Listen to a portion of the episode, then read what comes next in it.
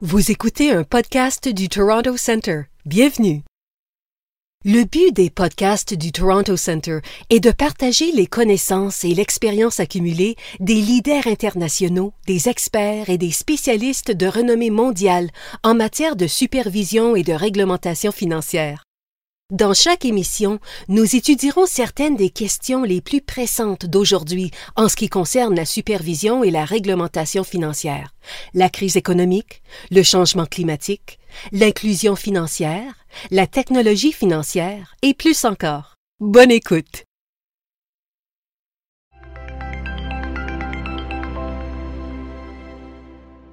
Bonjour à tous et bienvenue à ce nouveau podcast du Toronto Center.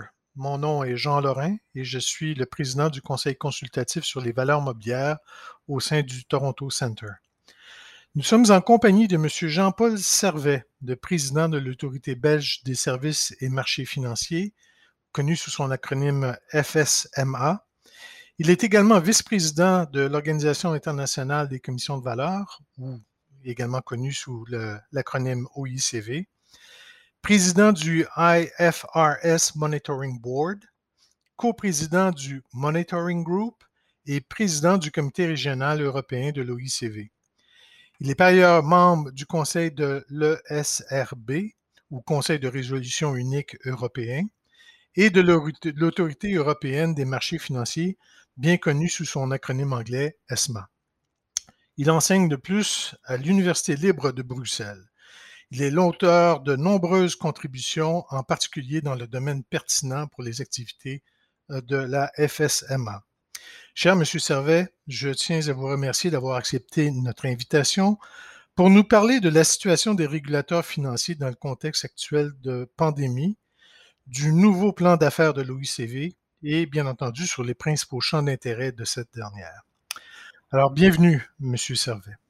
Merci. Bonjour à toutes et à tous et ravi de pouvoir être en contact avec euh, nos amis canadiens et québécois. C'est un réel plaisir. Et nos amis à l'international que nous, euh, que nous desservons également. Tout à fait. Alors, la pandémie que nous vivons depuis euh, plus d'une année a causé des bouleversements considérables dans les marchés financiers et pour les régulateurs. Nous avons été obligés de nous adapter à cette nouvelle situation, euh, on a fait une supervision euh, à partir de la maison, ce qui est un peu, euh, un peu particulier. et nous voyons à l'heure actuelle un peu une sortie de crise pandémique par la vaccination. J'aimerais vous entendre un peu sur quelles ont été les adaptations nécessaires par les régulateurs ce qu'il va en rester, ce que nous allons en conserver et quelle est, vraiment la révolution que les régulateurs vont vivre avec euh, cette nouvelle donne dans, le, dans le, prochain avenir? Eh bien, merci, Monsieur Laurent, pour toutes ces questions euh, extrêmement utiles. Euh, je dirais qu'il y a il y a trois caractéristiques à mes réflexions au bout d'un an de, gestion de crise comme, régulateur. Et pour utiliser des expressions bien connues en anglais, hein, quelles sont les, lessons to be learned? Deux, ce qui m'apparaît clairement aussi, c'est mmh, une autre expression, the world is a village, hein, le monde est un village. Et troisième aspect, pas de Back to the Future, du nom d'un célèbre film des, des années 80, si je veux dire. La première, les, les leçons à tirer. Personnellement, cette crise euh, nous a forcés à être encore plus agiles que d'habitude. Je dis plus agile que d'habitude parce qu'il ne faut pas croire, et je suis certain que grâce aux initiatives prises par le, Toronto Center et, Jean Lorrain, notamment afin d'avoir une large communauté euh, internationale à l'écoute euh, de ces très beaux euh, podcasts. J'ai entendu d'autres podcasts de collègues ou de McCartney. Je, je trouvais ça vraiment fort utile et très bien fait. Et j'ai en félicité il faut pas croire que le monde des régulateurs est un monde immobile. Ce sont des institutions qui souvent évoluent très rapidement. D'abord, un, parce que nous sommes au contact de la vie quotidienne, de la vie des marchés, mais aussi de ce qui se vit au niveau national. Donc si les entreprises privées, les acteurs de marché que nous contrôlons fusionnent, défusionnent, intègrent d'autres groupes, nous devons aussi être capables d'avoir toute l'agilité nécessaire. Et cette crise de la pandémie, je, l'ai vécue aussi fortement à l'intérieur. Alors bien entendu, je dirais la, la première priorité, c'est la santé de tout un chacun la prévention contre, je dirais, la lutte contre la pandémie. Pour la petite histoire, le premier jour d'action, c'est en fait le jour où je suis arrivé à la dernière réunion du conseil du board de l'OICV IOSCO fin février 2020. Et donc, venant de Belgique, qui était à l'époque peu impactée par le Covid, j'ai été impressionné d'abord par toutes les mesures que j'ai vues. Hein. Prise de température, gel hydroalcoolique, je dirais des tas d'appareils divers pour assurer la sécurité. Et à l'époque, je serrais encore la main de certains collègues et certains, après m'avoir serré la main, se sont encourus pour aller se frotter les mains avec du gel électronique. J'ai dit, mais wait a minute, I come from Belgium. Hein? Euh, et il m'a dit, well, it's just a reflex. Et là, j'ai compris que les choses étaient sérieuses dans d'autres pays. À l'époque, c'était surtout les pays asiatiques. Et au moment même où j'ai vu ça, j'ai pris les mesures pour que dès mon retour, tout le monde passe en téléworking. Et donc, la leçon principale que je tire en termes d'organisation interne de la FSMA, c'est que ce genre de crise constitue un accélérateur de réforme. Nous avions déjà un excellent système IT avec certaines capacités de téléworking, même si je dois avouer que j'étais pas un franc partisan du télétravail. J'étais même plutôt con. J'étais connu comme cela à l'intérieur. Et donc j'ai demandé que dès que je revienne, que je prenne l'avion Hein, ce qui est quand même moins long pour aller de Madrid à Toronto que de Madrid à Bruxelles, que l'on passe au télétravail intégral. Nous avons pu le faire et nous avons tiré des leçons très puissantes. J'ai pu constater la, qualité, je dirais, de, nos équipements IT, puisque du jour au lendemain, nous sommes passés à un système euh, entièrement tourné vers le télétravail. Alors c'est un système assez étonnant en termes de philosophie de management parce que ça veut dire c'est un système extrêmement décentralisé, mais qui est aussi, euh, je veux dire, qui va aussi de pair avec une très grande responsabilisation. Puisque contrairement à ce qu'on pourrait croire attentivement, c'est pas chacun qui fait ce qu'il veut dans son côté. Ici, si on ne fait pas les choses correctement, ben, la victime, c'est son collègue de bureau parce que c'est évidemment le collègue, l'ami éventuellement, qui va devoir suppléer la personne défaillante. Deux, j'ai vu une très très grande solidarité dans la gestion des efforts et aussi voir que ça nous a, je dirais, en, quelques jours, fait faire des grands bons. Tout le monde fonctionnait encore avec les célèbres conférences téléphoniques personne n'utilisait cela. Eh bien, en quelques jours, tout le monde s'est mis au célèbre système de vidéoconférence. Donc, finalement, pour nous, en un an de temps, les vidéoconférences sont devenues la norme. Mais il y a quand même pas plus d'un an que c'était le cas. Et ça marche. Et ça marche même mieux que parfois dans des réunions physiques. Exemple, la possibilité pour des réunions techniques de d'échanger, comme on dit maintenant, hein, par écran interposé des documents complexes est quelque chose qui est parfois peut-être même plus facile à gérer dans des réunions physiques avec 20 personnes autour de la table qui essayent de se retrouver dans des spreadsheets sur papier en format A3, etc. ça ne marche pas pour tout, soyons clairs. Nous sommes je dirais, des contrôleurs. Quand nous sommes impliqués dans des euh, actions d'enforcement, bien entendu, en ayant égard aux droits de la défense, quand il s'agit d'entretiens euh, qui peuvent être difficiles à, à gérer, comme on sait dans l'enforcement, là, bien entendu, il faut faire cela sur place. Ce qui est aussi extrêmement important, et c'est pour ça que c'était ma deuxième caractéristique de cette crise sous l'angle du mode de fonctionnement des superviseurs, c'est The world is a village. Moi, ce qui m'a frappé, c'est que finalement, nos préoccupations étaient celles qu'on retrouvait en Amérique du Nord, en Amérique du Sud, en Asie, en Afrique, dans d'autres continents. Alors, bien entendu, on a l'habitude de travailler, que ce soit via l'OICV, dont j'ai le plaisir d'être vice-président, au niveau régional européen.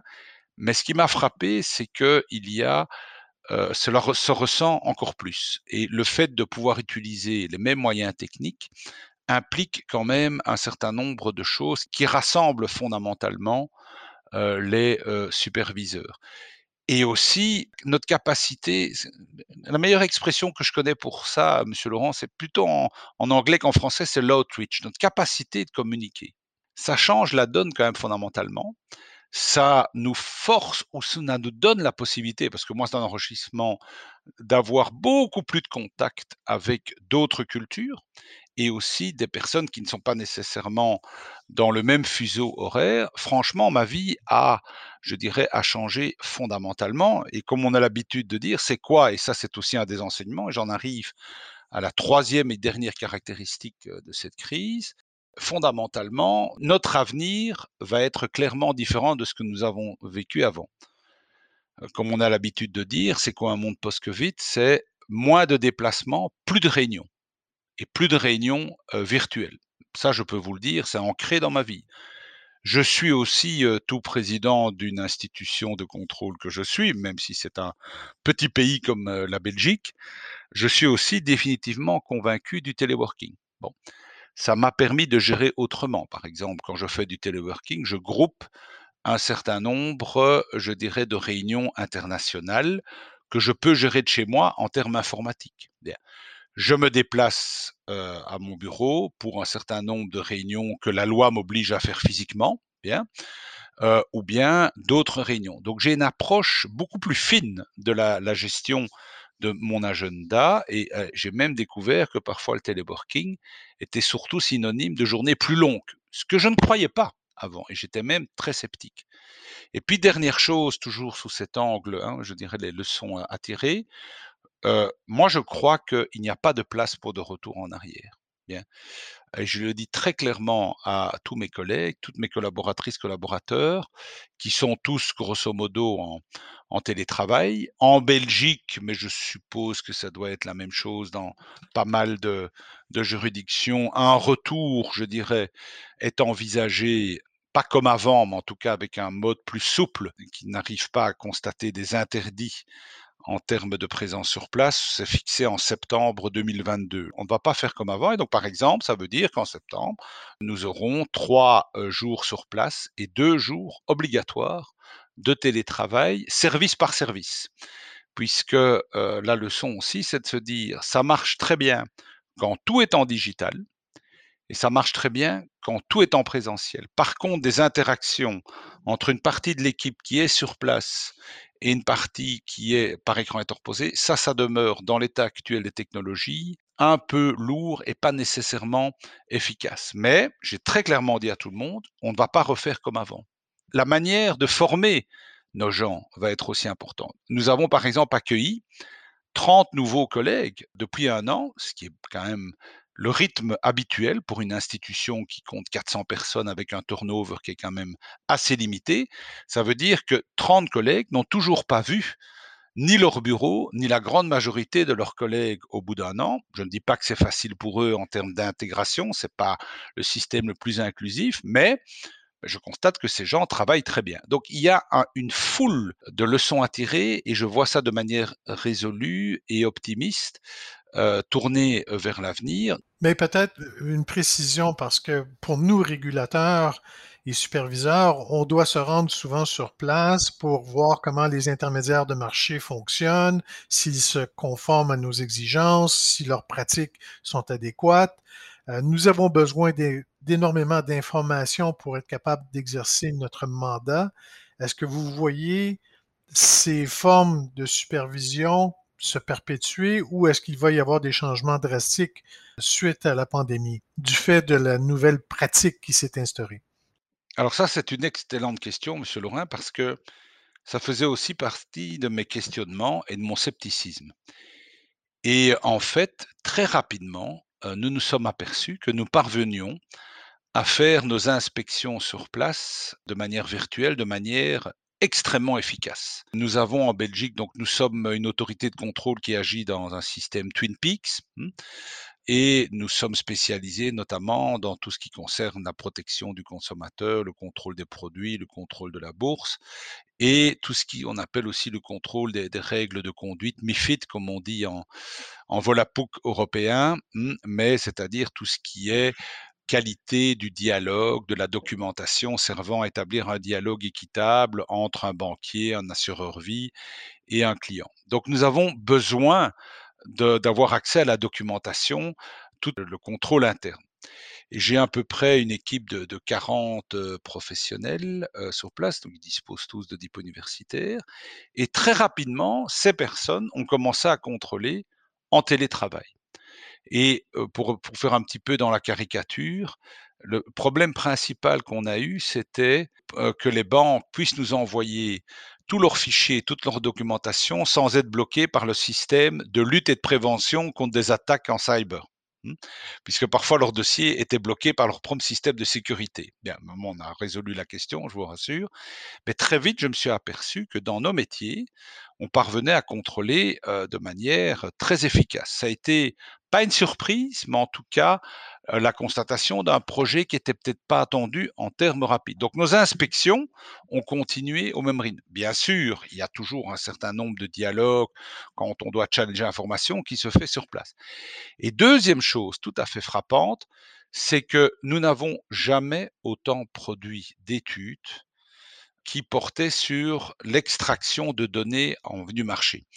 Nous sommes un régulateur de marché, donc nous étions en première ligne pour tout ce qui concerne les fonds, tout ce qui concerne l'asset management. Eh bien, tout de suite, nous avons pu challenger la qualité de l'information donnée sur l'état de la liquidité ou, ou des problèmes éventuels euh, rencontrés par des fonds. En Belgique, nous n'avons eu aucune suspension des milliers de compartiments de fonds euh, qui est distribué en Belgique.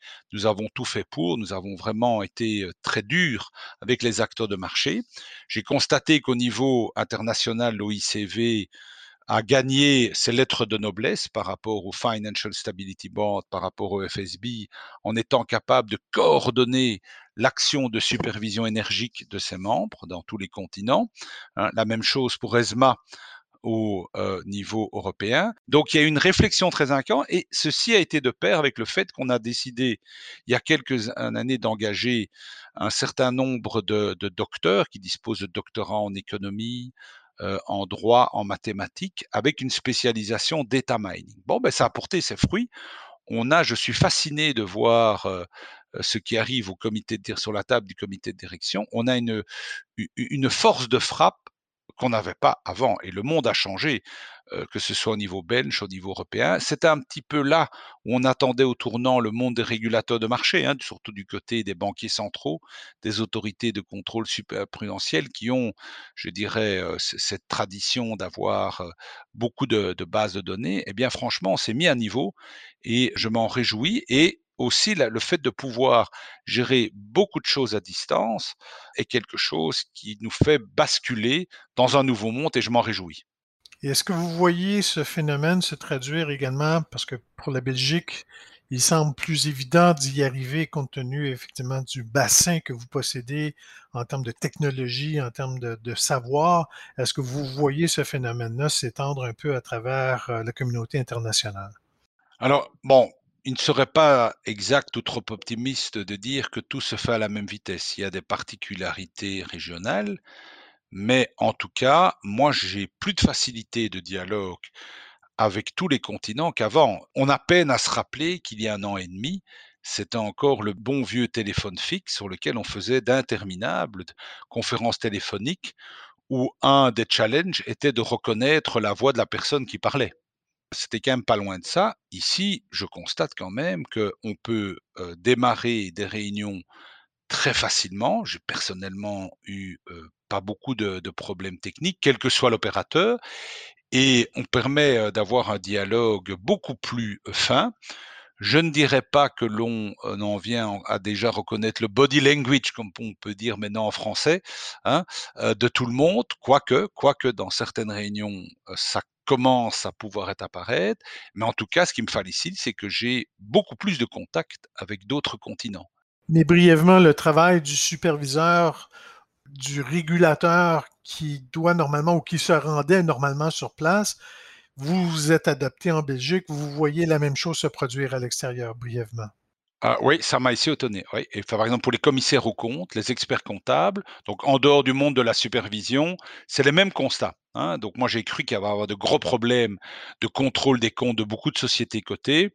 Eh bien, après avoir fait un tour de la question, je constate que les, les clôtures de comptes se sont aussi euh, relativement bien passées, avec peu de problèmes. Bien sûr, quand il faut analyser, hein, je dirais faire un, un stock take, analyser la, la qualité de l'information pour des stocks, ça, il y a toujours évidemment une, une emprise physique. Mais pour le reste, les travaux d'audit se sont déroulés quasiment normalement. C'est aussi un, un aspect quasiment révolutionnaire hein, dans ces métiers.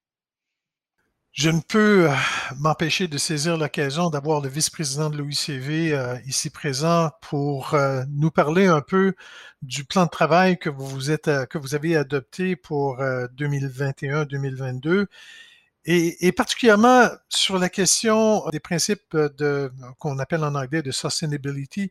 Je, ne me souviens plus du terme français, mais je pense que tous connaissent le terme. Finance durable, finance durable. Voilà, merci. Merci, chers collègues. Donc, qu'en est-il exactement? Parce que euh, historiquement, on a, on a reproché un peu à l'OICV sa lenteur à s'intéresser à la question du climat et à tous les autres enjeux de finances durables.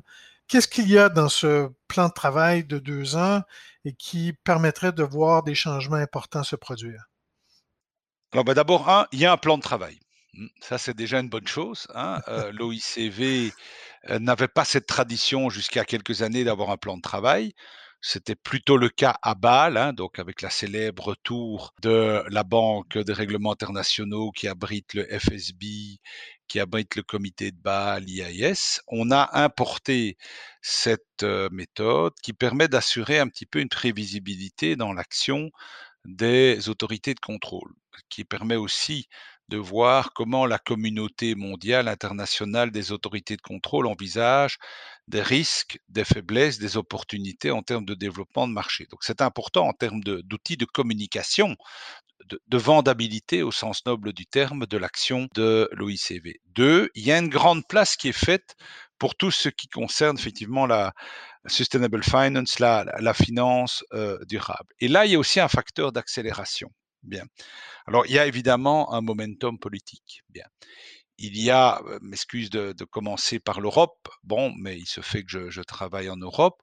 Il y a d'abord un, consensus réel entre 27 États membres, mais je crois aussi que si la Grande-Bretagne était restée dans l'Union européenne, il y aurait eu un consensus à 28, puisqu'on connaît aussi les, agendas ambitieux de la Banque, notamment de la Grande-Bretagne, hein, avec, je dirais, tout le, travail effectué par McCartney quand il était gouverneur de la Banque centrale d'Angleterre, il y a un vrai consensus. Et comme vous savez, pour, prendre l'expression du président Chirac, hein, pourtant l'Europe n'est pas un long chemin parsemé de pétales de rose. Bien, hein, il y a beaucoup de débats, forcément à 27, c'est plus difficile qu'à 4 ou à 5, mais là, il y a vraiment un consensus. Il y a un consensus entre États membres, entre Parlement européen, entre Conseil des ministres, entre Commission européenne, qui sont les trois co-législateurs, c'est assez remarquable et il y a un framework, il y a un, cadre réglementaire qui est extrêmement développé.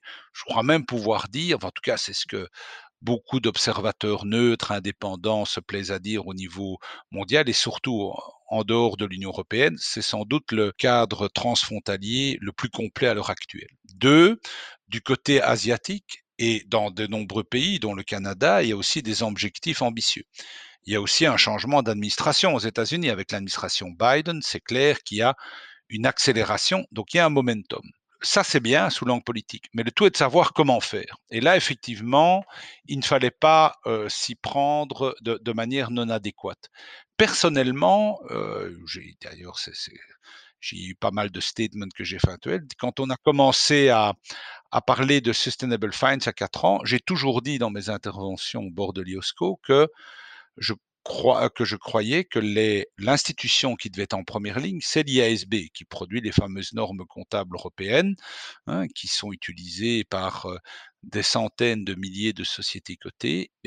Et donc, mon objectif, je dirais mon application, a toujours été de voir comment articuler la relation entre l'IOSCO et l'IASB. Ben, il se fait que j'ai le plaisir et l'honneur d'être président de Monitoring Board, donc j'ai un dialogue je dirais quasiment quotidien avec l'IASB pour faire avancer les choses. Et l'IASB est passé à la vitesse supérieure avec la décision de lancer un board qui est à peu près un copy and paste de l'IASB pour lancer des normes, je dirais, adéquates en matière d'information des sociétés sur tout ce qui concerne la finance durable. C'est un résultat assez remarquable qui a d'ailleurs été reconnu dans un message qui a été publié euh, à la fin mars 2021 par le FSB, qui encourage et soutient euh, l'IASB suite au soutien accordé à son niveau par l'IOSCO. Donc on a un peu une chaîne de commandement, hein, IASB, IOSCO, FSB, qui est assez remarquable, qui s'inspire un petit peu de ce qui a été fait pour les normes comptables internationales il y a 20 ans, quand le déclic en termes d'internationalisation des normes comptables s'est fait après un endorsement, après que l'IOSCO ait soutenu le développement des normes comptables. Ça ne veut pas dire que, euh, et même si je n'aime pas cette expression, ça ne veut pas dire que tout sera simple, hein, comme on dit d'habitude, de devil is in the detail, il faut faire attention aux détails. Il faudra éviter toute compétition entre les agendas. Je crois qu'il faut se rappeler à cet égard que l'agenda euh, finance durable, c'est un agenda qui est poussé par les investisseurs, pas uniquement les investisseurs institutionnels, mais monsieur et madame tout le monde. Et ce que veulent tous ces investisseurs, c'est pas une myriade de frameworks, de labels. Il y en a déjà assez. Ils veulent avoir un ensemble cohérent. Et ça, c'est le défi notamment voir comment concilier des agendas au niveau mondial et au niveau européen. Exemple Europe. Comme Européen, mais aussi comme vice-président d'IOSCO, je dis il n'y a pas de place pour concurrence. Bien. Ça ne veut pas dire que euh, tout le monde doit avancer à la même approche. Moi, j'aimais beaucoup les Lego hein, dans mon enfance. Ben, je trouve que les Lego peuvent être utiles dans cette construction, ce qu'on peut appeler l'approche building block. Je veux dire, il faut avoir un système, je crois qu'on s'y engage résolument, dans lequel il y a un corps de règles communes, mais que cela ne doit pas brider un certain nombre euh, d'initiatives, que ce soit au niveau national ou au niveau euh, régional, d'aller plus loin. Exemple, tout l'aspect social.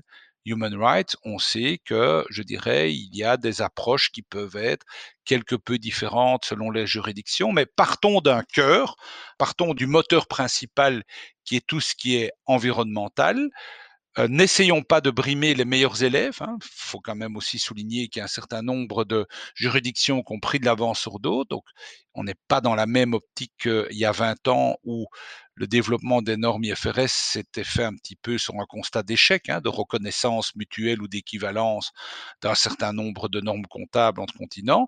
Donc il faut avoir une approche adéquate sous l'angle euh, politique, mais je suis très heureux de voir, mais c'est aussi une partie de mon job au quotidien, que ce soit comme président du monitoring board, mais aussi comme coprésident du monitoring group qui s'occupe du contrôle des, des firmes d'audit, où là aussi, je dirais, le rôle des commissaires aux comptes, des réviseurs, des auditeurs, externe est fondamental. Parce que ça, c'est le dernier point sur lequel je voudrais insister, M. Laurent. Il y a un enthousiasme très clair. Hein. Je vois par exemple en Belgique, en quelques années, plus de 50% de l'actif net des fonds est, est devenu coloré à la sauce, ou en tout cas est devenu coloré aux exigences ESG, Sustainable Finance. C'est assez remarquable. mais attention, à ce qu'on appelle le greenwashing, hein, le, verdissement trop commercial, parce qu'ici on parle fondamentalement de confiance.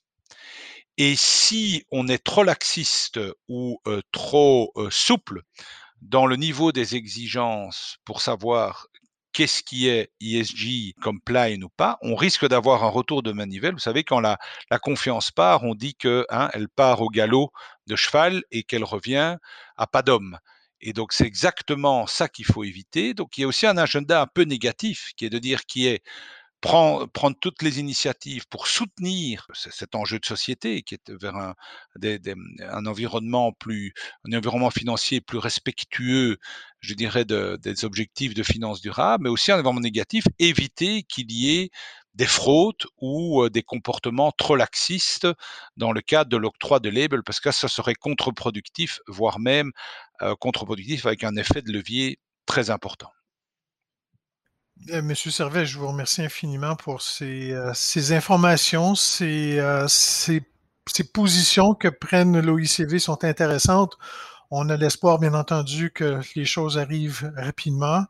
Euh, mais bien entendu, tout consensus prend le temps à être bâti et donc euh, on doit être patient. C'est ce que je comprends de votre discours. Faut faire des compromis à la belge. Faut faire des compromis à la belge, comme on dit, hein. avec les imperfections du genre, comme en Belgique d'ailleurs. Donc voilà. Alors, euh, Monsieur Servet, je tiens à vous remercier une fois de plus d'avoir accepté notre invitation et d'avoir si généreusement fait part de vos prises de position, de votre perception des choses et surtout de votre vision pour l'avenir des régulateurs financiers. Alors, encore une fois, Monsieur Servet, merci. Merci.